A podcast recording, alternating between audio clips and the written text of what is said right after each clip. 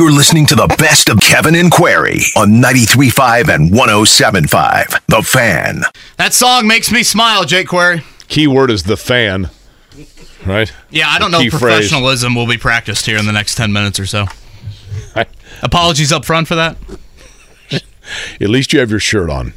Uh, Micah Shrewsberry, the head coach of the Notre Dame men's basketball program, a statement that I love to hear, uh, joins us now. Coach, um, you said during your press conference your hobbies are family and basketball. Uh, a glimpse into myself, my hobbies are family, Notre Dame basketball, and Tiger Woods, and it depends on the day in that order. So, um, as a diehard Notre Dame basketball fan, I am very excited that you are the new men's basketball coach.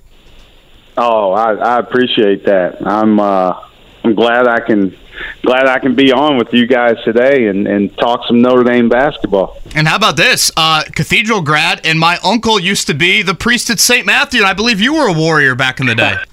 I was a warrior back in the day, so we're we're going way back with with a lot of uh, past hits. Like if you would tell me your your favorite baseball player back in the day was Razor Shines, then we're all over it. Former Indianapolis Indian, right, Jake? Razor Shines? Razor shines. How about that? That's right. I'd have to go Griffey on that one. Hey, coach, I'm fascinated by this because you might have the record. I mean, there Royce Waltman is probably up there as well, but for the most Indiana institutions where you've coached, which I think is cool, right? So I'm looking at. I mean, you played at Hanover. Did you play for Beitzel at Hanover? I did. I Okay. did. And then you were at Wabash as an assistant. You were at DePauw as an assistant. Was that? I'm trying to think of who was at DePauw at the time. Would that have been Waltman? Wasn't there Coach yet, was Fenlon. I, I worked for uh, for Bill Fenlon, so I've worked for some of the some of the greats um, in Indiana Indiana basketball with, um, and also Skip. I worked my first year right out of right out of college. I worked for Todd Sturgeon at the University of Indianapolis for a year. So. Um, Todd Sturgeon, Mac Petty at Wabash, Bill Fenlon at DePauw. A uh, lot of great Indiana coaches. Well, and with that, and then obviously you know Brad Stevens, Matt Painter. I mean, so I was curious about this because the the the obvious answer here is, is going to be Painter or Stevens, but. Which coach do you find yourself in the middle of a coaching practice, in the middle of a session, in the middle of a timeout in a game? When you reflect back, do you think to yourself, you know what?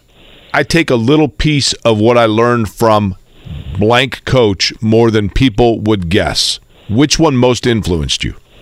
Yeah, I I would probably say um, probably Brad, uh, just because of how much time I was with him. Right, we were we were together for ten years. You know, four at Butler, six in Boston. Uh, so a lot of things like, and I don't know if they're um, intentional or not, but a, a lot of things that I end up doing or how we play or things I say are are a lot like him. Uh, but Coach Painter in the same way. Uh, a lot of the stuff we do in practice, um, some of the things that we emphasize are are really important, right? Because you know he's got a program that's won at a high level. Um, why not try and mimic some of those things?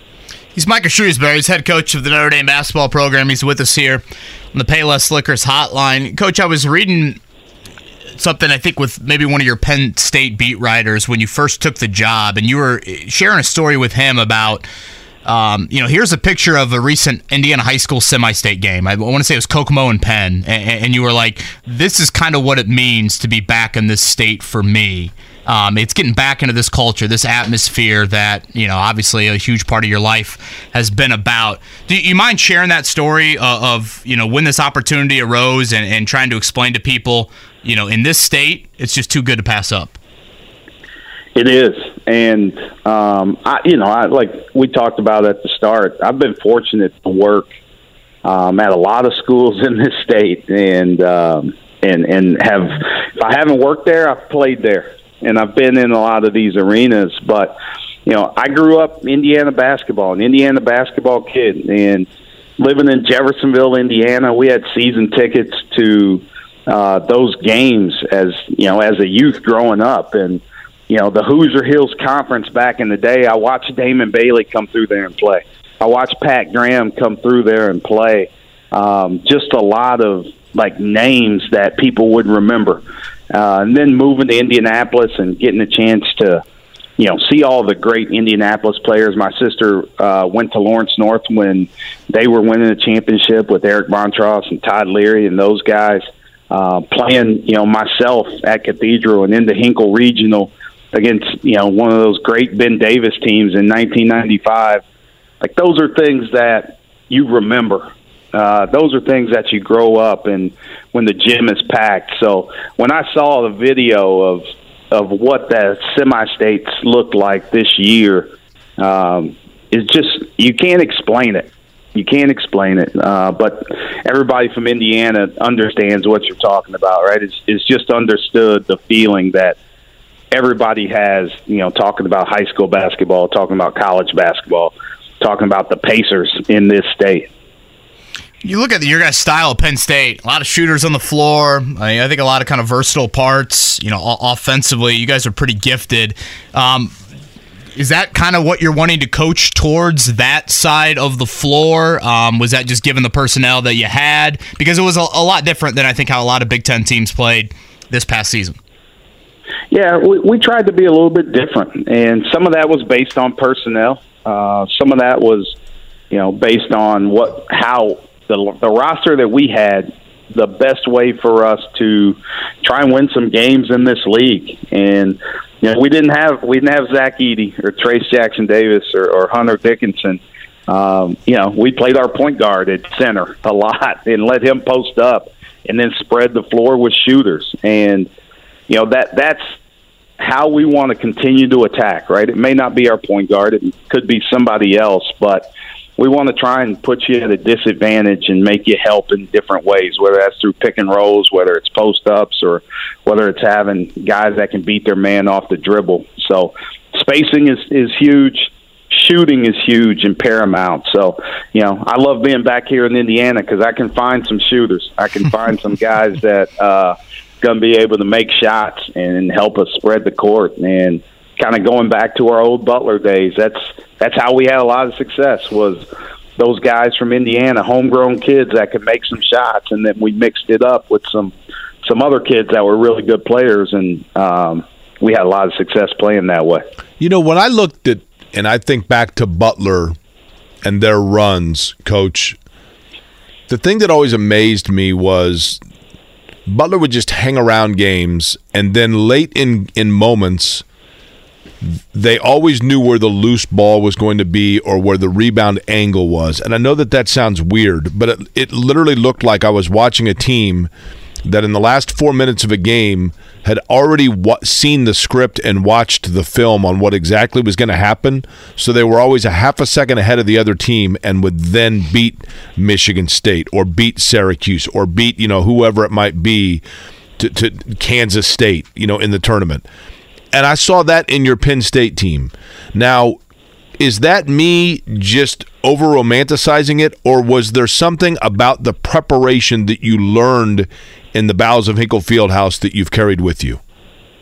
No, I, I think uh, I think that does hold true, and we tried to play that way. Um, you know, we, one of the sayings that Brad would always say is the game honors toughness, and you know what whatever whatever happened from the 40 minute mark all the way down to the 4 minute mark we knew that we would get tougher and tougher as the game went on and if you stay true to that, you stay true to your discipline, uh, you do the things that you're supposed to do, then the ball starts to bounce your way at the end, right? Then, um, you know, the, the, the crazy plays start to happen. Guys are stepping in and taking charges. Guys are getting rebounds they're not supposed to get. Uh, the ball kicks off somebody's shoe and it rolls over to you like that. Those are the things that they start to happen. You know, you think it's some kind of magic, but it's really it's just your discipline. It's just your toughness. It's just your belief as a team. And, you know, we had that magic when we were at Butler, and we had the same thing on our run this year at, at Penn State, where those guys really believed if we played the right way, good things would happen. And more times than not, it did. Your father is a respected businessman in the area. He owns an environmental engineering company, if I'm not mistaken, that he has, you know, a number of people working underneath him. He's the founder of a successful business. How much, coach, of growing up under the same roof as someone like that pays off for you now in understanding how to lead people? Yeah, a lot. You know, I've, I've watched him for a really long time growing up, and even you know, as he was a city councilman when when I was a young kid in Jeffersonville, to moving in the state government and city government in Indianapolis. Um, the biggest thing that that you kind of take from him is his leadership style, um, like really empathetic, really genuine, uh, caring about the people that he's serving right? And and that's you know that's what I'm trying to do. Is um, yeah, I'm I'm the leader of of this place, but I'm also trying to serve. I'm also trying to to serve the the kids that we have here to try and help them reach their goals. Um, I'm trying to use this platform as the head coach of Notre Dame to maybe get other messages out that can help other people. Um, I'm also trying to, you know, let young assistant coaches that have dreams um, see what they can do and what they can accomplish. And you know, I got to do things the right way. Right there, there's a lot that I put on my shoulders to make sure that we're doing everything that we can, doing it the right way. Uh, but giving a guy a dream that you know, four years ago I was an assistant coach, and and now you know I'm the head coach at at the University of Notre Dame. Um, you can you can reach your dreams you can reach your goals if you if you do everything the right way if you handle things the right way if you treat people the right way and uh, that's all i'm trying to do and uh, you know hopefully good things will, will happen and good things will follow Safe to say, I'm quite excited that Micah Shrewsberry is the head coach of my favorite basketball team. He's with us here on the Payless Liquors hotline. Coach, last one from me. You've mentioned before, you know, Brad Stevens, Matt Painter, you got them on speed dial. If you had to narrow it down to one item, the, the biggest thing you've learned from each of them, what would it be for Brad? What would it be for Matt? You know, um, I would say with, with Coach Painter, he is so right. He, he's been at Purdue for a long time, and the success that's followed him um, so I just sit back and look at the program and how he runs it, how he treats his players, how he treats the guys that he works for, how he gives them a voice and allows them to really learn. He taught he he gave me a lot of responsibility. Like I'm not a head coach without him. Um, he he gave me a lot of freedom to do things, to try things, even when he took the heat for it. um, that like that takes a, a great person. Um, so how you know how I run my program, um, how I do things is is really very similar to him, um, and the things that that he does, you know, with his program at Purdue. Um, I think stylistically, I play a lot closer to Brad and and his teams and uh, what they were doing. The things we were doing at Butler, I, I look back and teams in college basketball are just doing them now or or running similar actions that we were doing in 2008 9 10 11 like um, i think brad was a little bit ahead of his time as, a, as an offensive coach. Um, so i try and take some things from him stylistically what we did at butler what we did um, in boston and try and do it to the best of our abilities here lastly coach I'm sure you were told of it. Mark probably tipped you off to it. When it was rumored that you were in the running for Notre Dame, Kevin Bowen said on these airwaves, if Micah Shrewsberry is hired, I am so excited. I will come in, bring Long's Donuts, and pass them out while wearing no shirt on the air. It was one of the most horrific things I've ever seen. Well, um, I, I, beg to differ. Well, so my question for you is, uh, Coach, is that flattering or terrifying? Um, I mean, you know what? It is it is flattering because uh, I, you know, I wasn't there, so I didn't I didn't have to see him with his shirt off. Uh, but you can go you to the grotto and maybe pray that you were thankful that you were not there. Do you want him to come up to a game and maybe pull a Puddy and like paint like a huge clover leaf on his chest and go be in the leprechaun? If you if you if you bring some Long's donuts with you, man, I'm never one to pass up anything with food. Right? That that's what like I've been really excited about the small things of being back in Indiana um, you know, I'm excited to turn the corner and see Steak and Shake, see Penn Station. Uh, but to hear you guys say Long's Donuts, like if you bring some long donuts up here, I might paint a shamrock on my chest the games. Well, if the steak and shake's open, grab it while it's there. I'll tell you that much. Unfortunately, Coach, congrats. Yeah, I can tell just, you know, listening to your press conference and listening to this conversation how much it means to you to be back in the state. And as an unapologetic, diehard Notre Dame basketball fan, I know there's not many of us, but my brother and I are absolutely thrilled that you are the head man in South Bend. So congrats on that. Good luck with a busy offseason, and can't wait for uh, things to get underway this fall. Appreciate you guys. Go Irish. All right, let's head to the Payless Liquors hotline. saving us right now, Zach. We will certainly talk some Colts with Zach so. Keefer, but my jealousy is through the roof every time him and I have this discussion. Zach, for our listening audience out there, please explain how you got to play Augusta National. It's a great question to start today's segment. I know, I know. Go ahead. Uh, well, the media lottery. I covered the event in 2019, and, and 32 lucky members of the media get to play the course the day after the tournament. And the the hook is, if you've played it, you're not eligible for the lottery for seven years. So that obviously thins the pool a little bit. We were scared, man. We were scared because if you remember in 2019, they moved up the tee times. Tiger was in the final group, and they teed off at like 9:30. So they told us the day before that if this gets pushed back to Monday, sorry, you're out of luck. And and I'm not a golf writer, so I didn't know if I was ever going to get back. But it was a twofer. Tiger won. Everybody remembers how that tournament ended. And the next day, I played a pretty bad round on a pretty great course. so you said there are 32, right? Correct. How many total media members would you guess are credentialed for a Masters?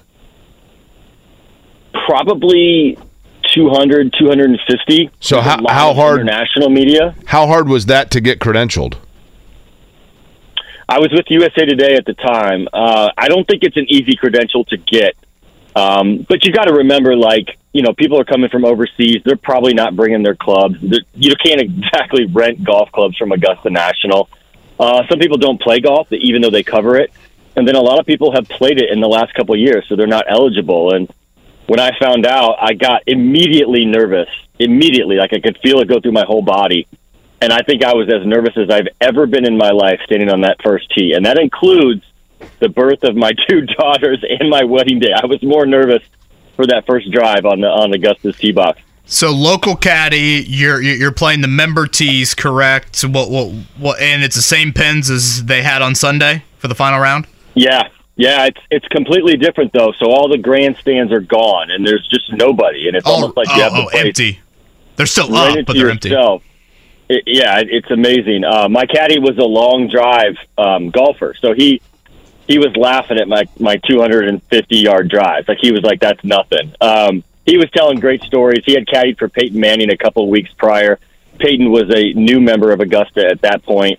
He had a bunch of stories about the pros coming out there and trying to putt from every different angle, but a completely surreal experience. I don't know if I'll ever top that in my golf career again. Uh, you've got a Masters pick for us here. Yeah, I'm going Scotty Scheffler. I'd be stunned if he wasn't top five, but I feel like it's got to be one of the big three, right? It's got to be Rory or Rahm or Scheffler. But I, just the way Scheffler's playing right now, I think he might be the first to go back to back since Tiger in 2001, 2002.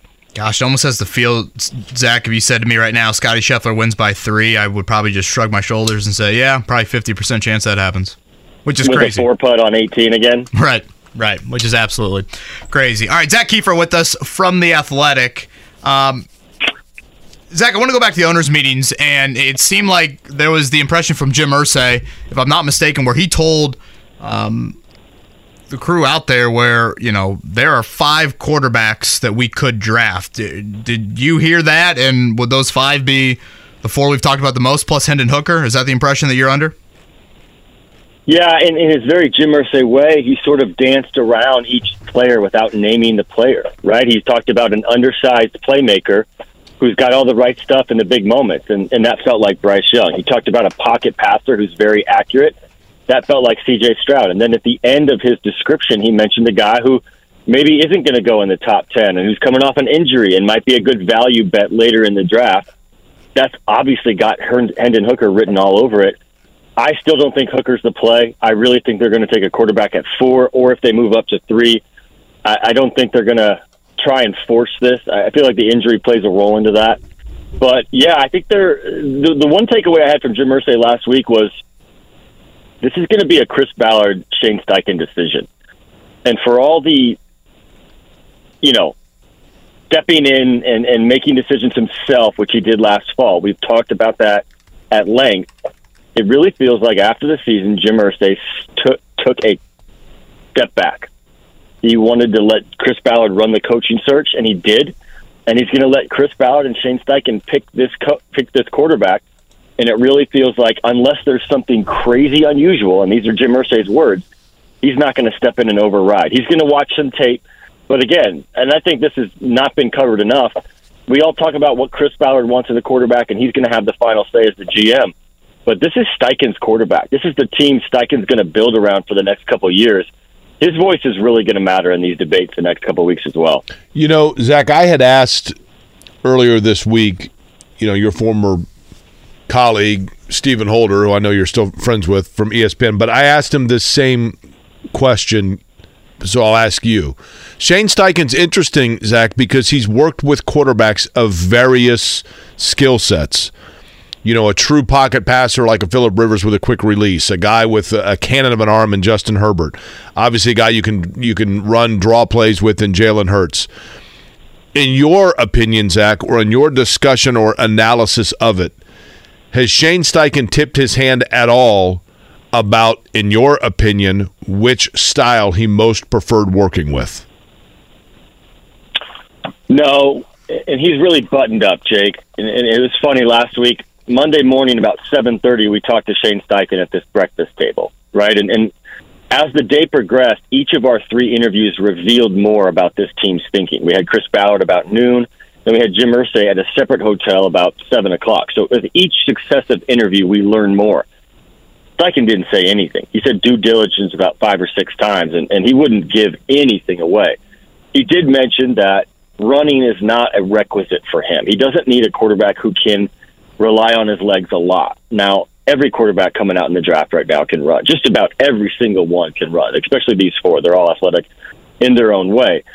But the one thing that jumps out about this conversation with Steichen that I've had with him in different parts of the last couple months is he wants a dog. Like he wants he wants an MFer. Like he wants a guy who is obsessed with football. And they had dinner, the three of them and their and their wives, Ballard and Irsay and um, Steichen on Monday night. And Steichen was talking about Jalen Hurts' ascension over the last 16 months in Philadelphia. And there was a point in that summer between. And if you remember, after Jalen's first season in a starter, they played that playoff game against the Bucs, and he was terrible he was terrible, and they were routed by the Bucs. And there was a lot of conversation in Philly whether he was the long term guy. And there was, you know, they had a pretty good pick last year because of the Carson Wentz trade in that first round. And there were some discussions if they go quarterback last year. Now it wasn't a good quarterback class, but just to tell you where the Eagles were with Hurts that year to where they are now, he was second in MVP voting and an absolute baller last year. And there was a point in that summer when Steichen just said to himself, this guy's doing too many things right to fail right now. So he just saw something in Jalen that convinced him. And he told a story about working with, with Justin Herbert during the draft. During a long interview, Herbert got every single question right except for one. And at the end of the interview, Herbert was visibly frustrated and he said, Man, I just hate the fact that I got that one question wrong. Here's the right answer. And so Steichen's looking for a guy that's like that, that's like him in a lot of ways. Like Steichen is, and I've talked to a lot of people around the league, like the one thing they say about him is he's just all ball. He's just all ball, and it's his life. And he wants a quarterback who thinks like that. So, you know, that's sort of the art of this scouting process. We can all debate what they can do on the field, what they can't. Everybody out there can watch the tape. What we can't do from this seat is sit in these interviews that are happening this week, and they should be done by the end of next week. These hours long interviews and then workouts with these guys to see if, frankly, they're they're for real or not. One of the questions Chris Ballard and his staff asked in the draft room a lot is, does this player love football or does this player love what football brings them? And and that's sort of the murky part of this decision. But I think Steichen is going to push for the guy that's obsessed with football because Steichen believes he can coach up those physical qualities that all these guys have. So, Zach, I was mentioning earlier in the program this morning, Zak Keefer's our guest on the Payless Liquors Hotline. I was mentioning that I'm doing, it's kind of fun. There's a radio station in Pennsylvania that does uh, probably for the top five picks, I would assume, a mock draft, and they have a representative of each market. So I'm obviously the fourth one on that is going to say who I think the Colts will select based on what three picks are taken in front of me. If I wanted to be smartest guy in the room or dumbest guy in the room and really throw a curveball and say a non quarterback, who would be the most likely the Colts would take at that position? That's hard because if they don't take a quarterback, they're not moving up, which probably means Will Anderson's off the board, right? I think he's the most polished, safest defensive player, and I feel like that's a Chris Ballard pick, right? There's never enough defensive linemen. I don't care what you've done in free agency. I don't know. I don't care what you've done in the draft the last couple of years. That guy's never going to have enough defensive linemen in his mind. I think Jalen Carter is a guy that's fascinating because he's got a little bit of off the field stuff, but is it enough? I don't know. It's different when you're weighing a quarterback's off the field stuff and a defensive player's off the field stuff. Whether teams tell you that or not, that's the reality. Carter could be a lot of fun because he was an absolute monster at Georgia last year.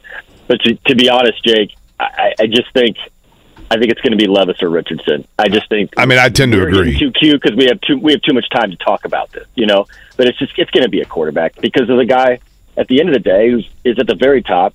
Irsay really wants a rookie quarterback. So my second question for you, Zach, which I've asked a lot of people, and maybe I've asked you this, so I apologize if it's redundant. Tigers on the grounds, but okay. the, the world has stopped. Looking pristine. Um, Zach, do you believe this is the year the Colts take a quarterback because this is the year that the quarterback riches are there and you can't miss out? Or because they've painted themselves into a corner where they can't wait any longer? I think it's the latter. And I know that Chris Ballard hates being boxed in. He hates being forced into picking a certain position or a certain part of the field. That's just not his mo. He doesn't panic for for right or wrong. Right? I mean, he it's cost him last year. They wouldn't upgrade it at left tackle or right guard, and it, it you know buried the season. Um, I think there is quarterback talent in this draft. There's no home runs. But the one thing I picked up last week from the owners' meeting is that was fascinating from the Colts side of things. Just because they draft a quarterback this year does not mean they won't be willing to draft a quarterback next year.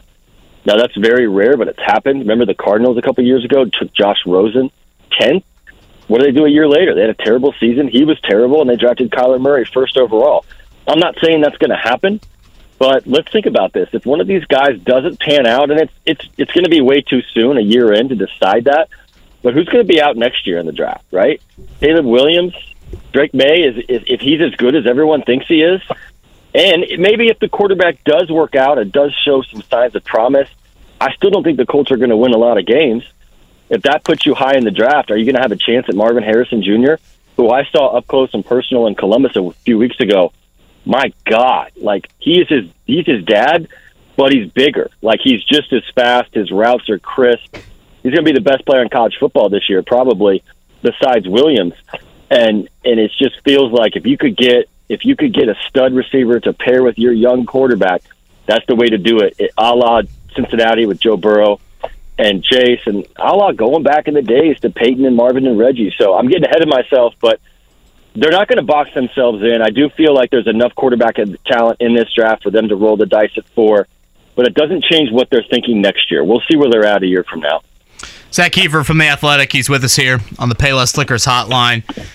Zach, you mentioned earlier, you know, Jim Irsay has said, you know, it's going to be a Chris Ballard, Shane Steichen sort of decision. Do you think Irsay has mandated a quarterback draft pick? And then at the same time, he said, you need to take a quarterback. You two decide who and how you go about getting that quarterback. Basically, you know, I'm saying you have to take one, but I'll back away from who or how you acquire that guy. I think that's where we're at. I, I, that sounds about right. I, I think he would hesitate to mandate. Now he, we know the mandates that were laid down about week five and week seven and week ten of last season, right? Like they lived through that. At least one of them did. Chris Ballard did, and um, the reality is, I, I think that he's taken a little bit of a step back. Now, Jim's going to watch film, but he admitted, I'm not going to watch as much as Steichen, and I'm not going to watch as much as Chris. And one of the interesting things he said multiple times in our conversation with him last week was, and this is Jim, Erno, oh, Jim Irsay speaking, he said, This is Shane's offense. This is Shane's scheme. This is his system. So it makes a lot of football sense to let that guy pick the quarterback he's going to be working with. And I think he's going to. I think Jim Irsay, for all the impatience of the last six months, has exercised some here and some prudence. And he stepped back a little bit, right? I mean, this coaching search was absolutely Chris Ballard's. And so I think Jim Irsay is going to step back and allow that to happen. It's a little bit different when you're drafting at the very top of the draft and you have the pick of anyone you want, like this team has had four times, right? Not just twice, the ones we all think of, Peyton Manning and Andrew Luck, but you know, Jim Irsay was the GM that traded a haul for Jeff George. You remember that, Jake? And then going back to 1983, which Jim Irsay, of course, he brought up on Monday night, they picked John Elway, and then that didn't work out, obviously. But this is a little bit different territory for this team. The first time they'll be picking a quarterback in the first round that's not at the number one spot, probably in 40 some years. So we'll see what happens. I think he's going to let Chris Ballard and Shane Steichen decide. And I think Ballard, based on his track record and where he's at, is going to give Shane a lot of leeway with this decision. I think the coach is going to have a lot of say. You know my trivia question, Zach. Said it once, I said it a thousand times. The Denver Broncos have never won a Super Bowl with a quarterback that did not get drafted by the Colts. That's a I, that's a great piece of trivia. Wow. So, you know, they got to hope that eight years from now, Will Levis leads the Denver Broncos to the Super Bowl, right? Oh, what about maybe Sam Ehlinger? Free agent signing. There you Jacob go. Jacob Eason? There you go. Colts aren't letting Sam Ehlinger go. you guys know that. Uh, Zach, we've got 30 seconds. Head, not heart. Is Tiger Woods playing this weekend? Oh, both. Both head and the heart. He is playing the weekend. Hey, it's a second shot course. You guys know that. It's all about the greens. It's all about the approach shots. Nobody knows it better than him. I don't care if I'm wrong. I'm going to watch him play this weekend. Zach, thank you, my man. Thanks, guys. Scott Agness joining us now. Fieldhouse Files. Scott, your Masters pick is who? Hey, good morning. Yeah, happy Masters. Uh, I hate to join the bandwagon, but I've heard Jim Nantz and Will Haskett both say Rory, so I'm going to roll, roll with that here. Seems to be the popular one. Is that more of heart or head? I think it's more more head and numbers and, and just kind of current trends. Yeah, and certainly if it rains, Rory on a soft golf course is one that um, is a pretty safe pick. Um, all right, Scott, two to go for the Pacers. They are certainly tanking. They're, you know, I said to Jake earlier in the show, when your best player appears on the television broadcast, that's when you know that you're tanking, and that's what Tyrese Haliburton did last night. Um, you look at their first round picks, three of them Boston, Cleveland as well. There's no way they spend all three of those first round picks, right? You got to expect them to package something, don't, don't you think? Yeah, that's the, the expectation right now. Um, also, if you throw in what we hope could be one of the top two picks in the second round, which might be even more valuable than that, that last pick, especially with Boston, which is, you know, 28, 29, whatever. Uh, that gets really interesting. Four high picks right there, but they don't have the roster spots, the playing time, or the focus. Uh, uh, enough focus there on development to to bring in three or four different new guys right there. So I, I, I think they, absolutely uh, keep that first one, and then things get interesting because you, you package those together. You include maybe a current player. I don't know. It just depends how much you like a guy and what exactly you want to do to maybe move up and get a, a better pick or or kind of defer it. But I will say this: the, the front office and scouts uh, for the Pacers really like this draft, and, and they've said that kind of from the not just like one to three or one to five, but the first round especially. Whereas the general consensus is next year not very interesting. So it's not like you'd want to defer it one year.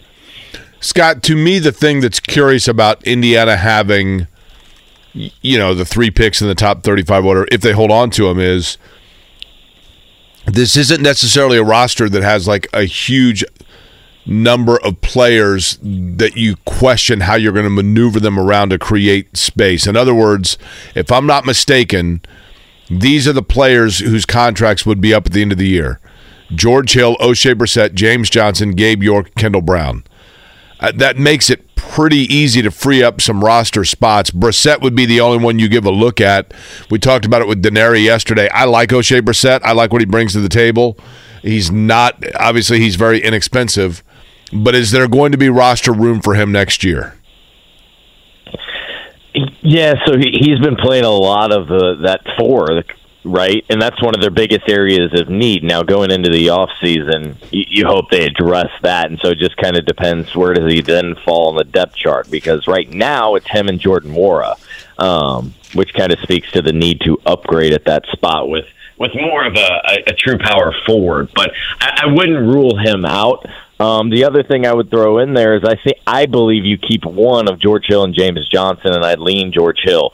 Um, he can play more and he has made it absolutely clear he wants to be with this franchise, hopefully playing for at least another year or two, and then he hopes to beyond that in a, in some kind of different capacity. But um, that speaks to the problem, though, because yeah, you're going to have to create some roster spots, and and I also think you'll probably see a player or two dealt. It just makes too much sense to try to get some clarity in both the front court and the back court. And Scott Agness with us here from Fieldhouse Files on the Payless Liquors hotline. Scott, again, the Pacers have you know pretty much said, all right, Tyrese Haliburton, Miles Turner, you're not playing the rest of this season. Um, I'm curious, like player incentive wise, if there are incentives like individually for points or assist or playing time, would like Haliburton and Turner get that? No, no, you can't just kind of say, "Hey, we got a friendly owner. We'll take care of you," because then then it would very much for players then depend on the situation. Basically, you can't make exceptions here. So, so if you're um, Haliburton, wouldn't you want to play? Well, I will say in terms of bonuses or things like that, yeah, uh, I, I am not aware of either one of those guys having anything that directly affects them. Keep in mind, Tyrese still on his rookie deal, so usually those types of things, I'm not even sure you have those, but those seem very limited and on a rookie deal. That will come with the next deal that could be negotiated this summer. And then with Miles Turner does have them, uh, it does have bonuses. I believe uh, his is Defensive Player of the Year, and then a, a separate one is being one of the uh, on an All NBA team, and so that doesn't really directly impact him. I think by missing you know these final couple of weeks either, but that would be something to keep in mind for sure if you're a player because um, you know what you what you're seeing throughout the league right now is you know guys getting uh, specific bonuses that they negotiate, whether it's minutes played, games played, things like that. Scott, I want you to envision, I'll say three years from now. So we're we're sitting here. It's the 2026 season. The Indy 500's upcoming, and the Pacers are in the Eastern Conference Finals. You think Tiger's playing in the Masters or not? Excuse me. Think Tiger's playing in the Masters or not? We're we're tuned in to watch Tiger as the color commentator on Masters oh, coverage. No. I hate Come this on. hypothetical. So, in this hypothetical, the Pacers are in the Eastern Conference Finals, right? And I think we know that Tyrese Haliburton is probably the like the the straw that's mixing the drink for them.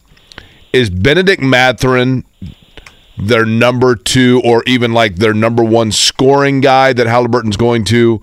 Or do we now that Water's found its level a little bit see it as they still need one more piece, and Mathurin would be uh, there'd be. In other words, are they at their best if he's their if he is their lead scoring guy, or do they need another piece that makes him like a two to three option? Yeah, my first reaction to this hypothetical, which I agree, I don't like what that Tiger mentioned, but uh, I think they're probably that one player away still. Um, and, and I think that's the hope potentially with this draft pick is then you give that player two years to develop, and then there you are, and you could be right there.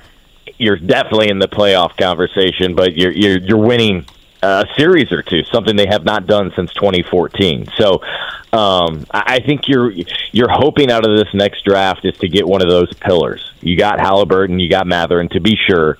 Nembhard's kind of getting into that conversation. Um, but I think you know he's not. He won't be one of those top top guys. I think that next top guy you're getting out of this draft. And Scott Agness with us here from Fieldhouse Files. Scott, I guess let's get that time frame just to this time next year. Uh, should we be talking about the Pacers as a team in the lottery again, a team in the play-in, or a team as a top six seed? I believe it'll be a team in the playoffs, and that absolutely should be the conversation. I, I've I've liked what they've done over the last couple of years. It's not been pretty to watch. I had someone text me yesterday, "Hey, look, like we saw the the Pacers were the model of consistency. Uh, you know, we're always made the playoffs. You know, what what are we watching over these last couple of years?" I question it. And I'm like, "Hey, look, this is all part of the plan. It's not fun, but this is the necessary reality in, in sports and professional sports. You, the key thing they always tried to do was rebuild on the fly. That was the word Donnie Walsh always used to talk about, and so I think Herb Simon he he saw that and said, "Well, if Donnie can do it, you can do it." Well. I think dynamics have changed a lot, and so they've set in and, and had these two rebuilding years. It hadn't been pleasant. It's this year certainly better than expected. Uh, but now moving forward, I, I think you kind of remove a, a, again a couple more of the excuses and say, all right, next year you're back in the playoffs. Scott, your um your latest piece is on a big time hobby for uh, Tyrese Haliburton that he went to Bloomington, correct, to kind of tap into a little bit more.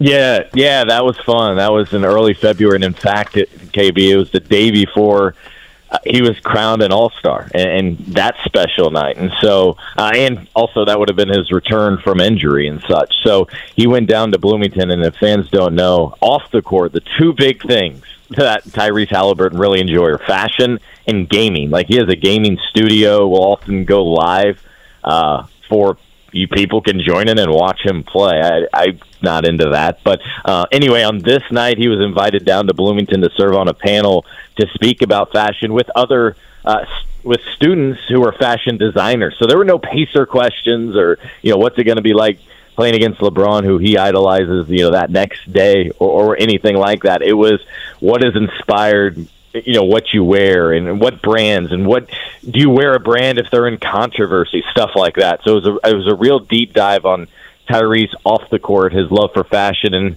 and then last night uh he he wore an outfit that was designed by one of the students that he worked with over the last couple of months. So that was really a cool cul- culmination of that whole experience for him. So I will take out obviously the critique of I didn't see his fashion his outfit last night. Um, I have always felt with fashion that oftentimes the more famous that you are outside of the fashion world, the more leeway you get with your fashion.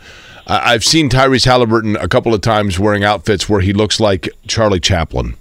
And I'm like, if you weren't an NBA player, there's no way that you could pull off wearing like patent leather clogs with jeans that are two inches too short and eight inches too wide in the thighs. Am I being too critical here, Scott? Well, the big thing he likes are Doc Martens and Prada loafers.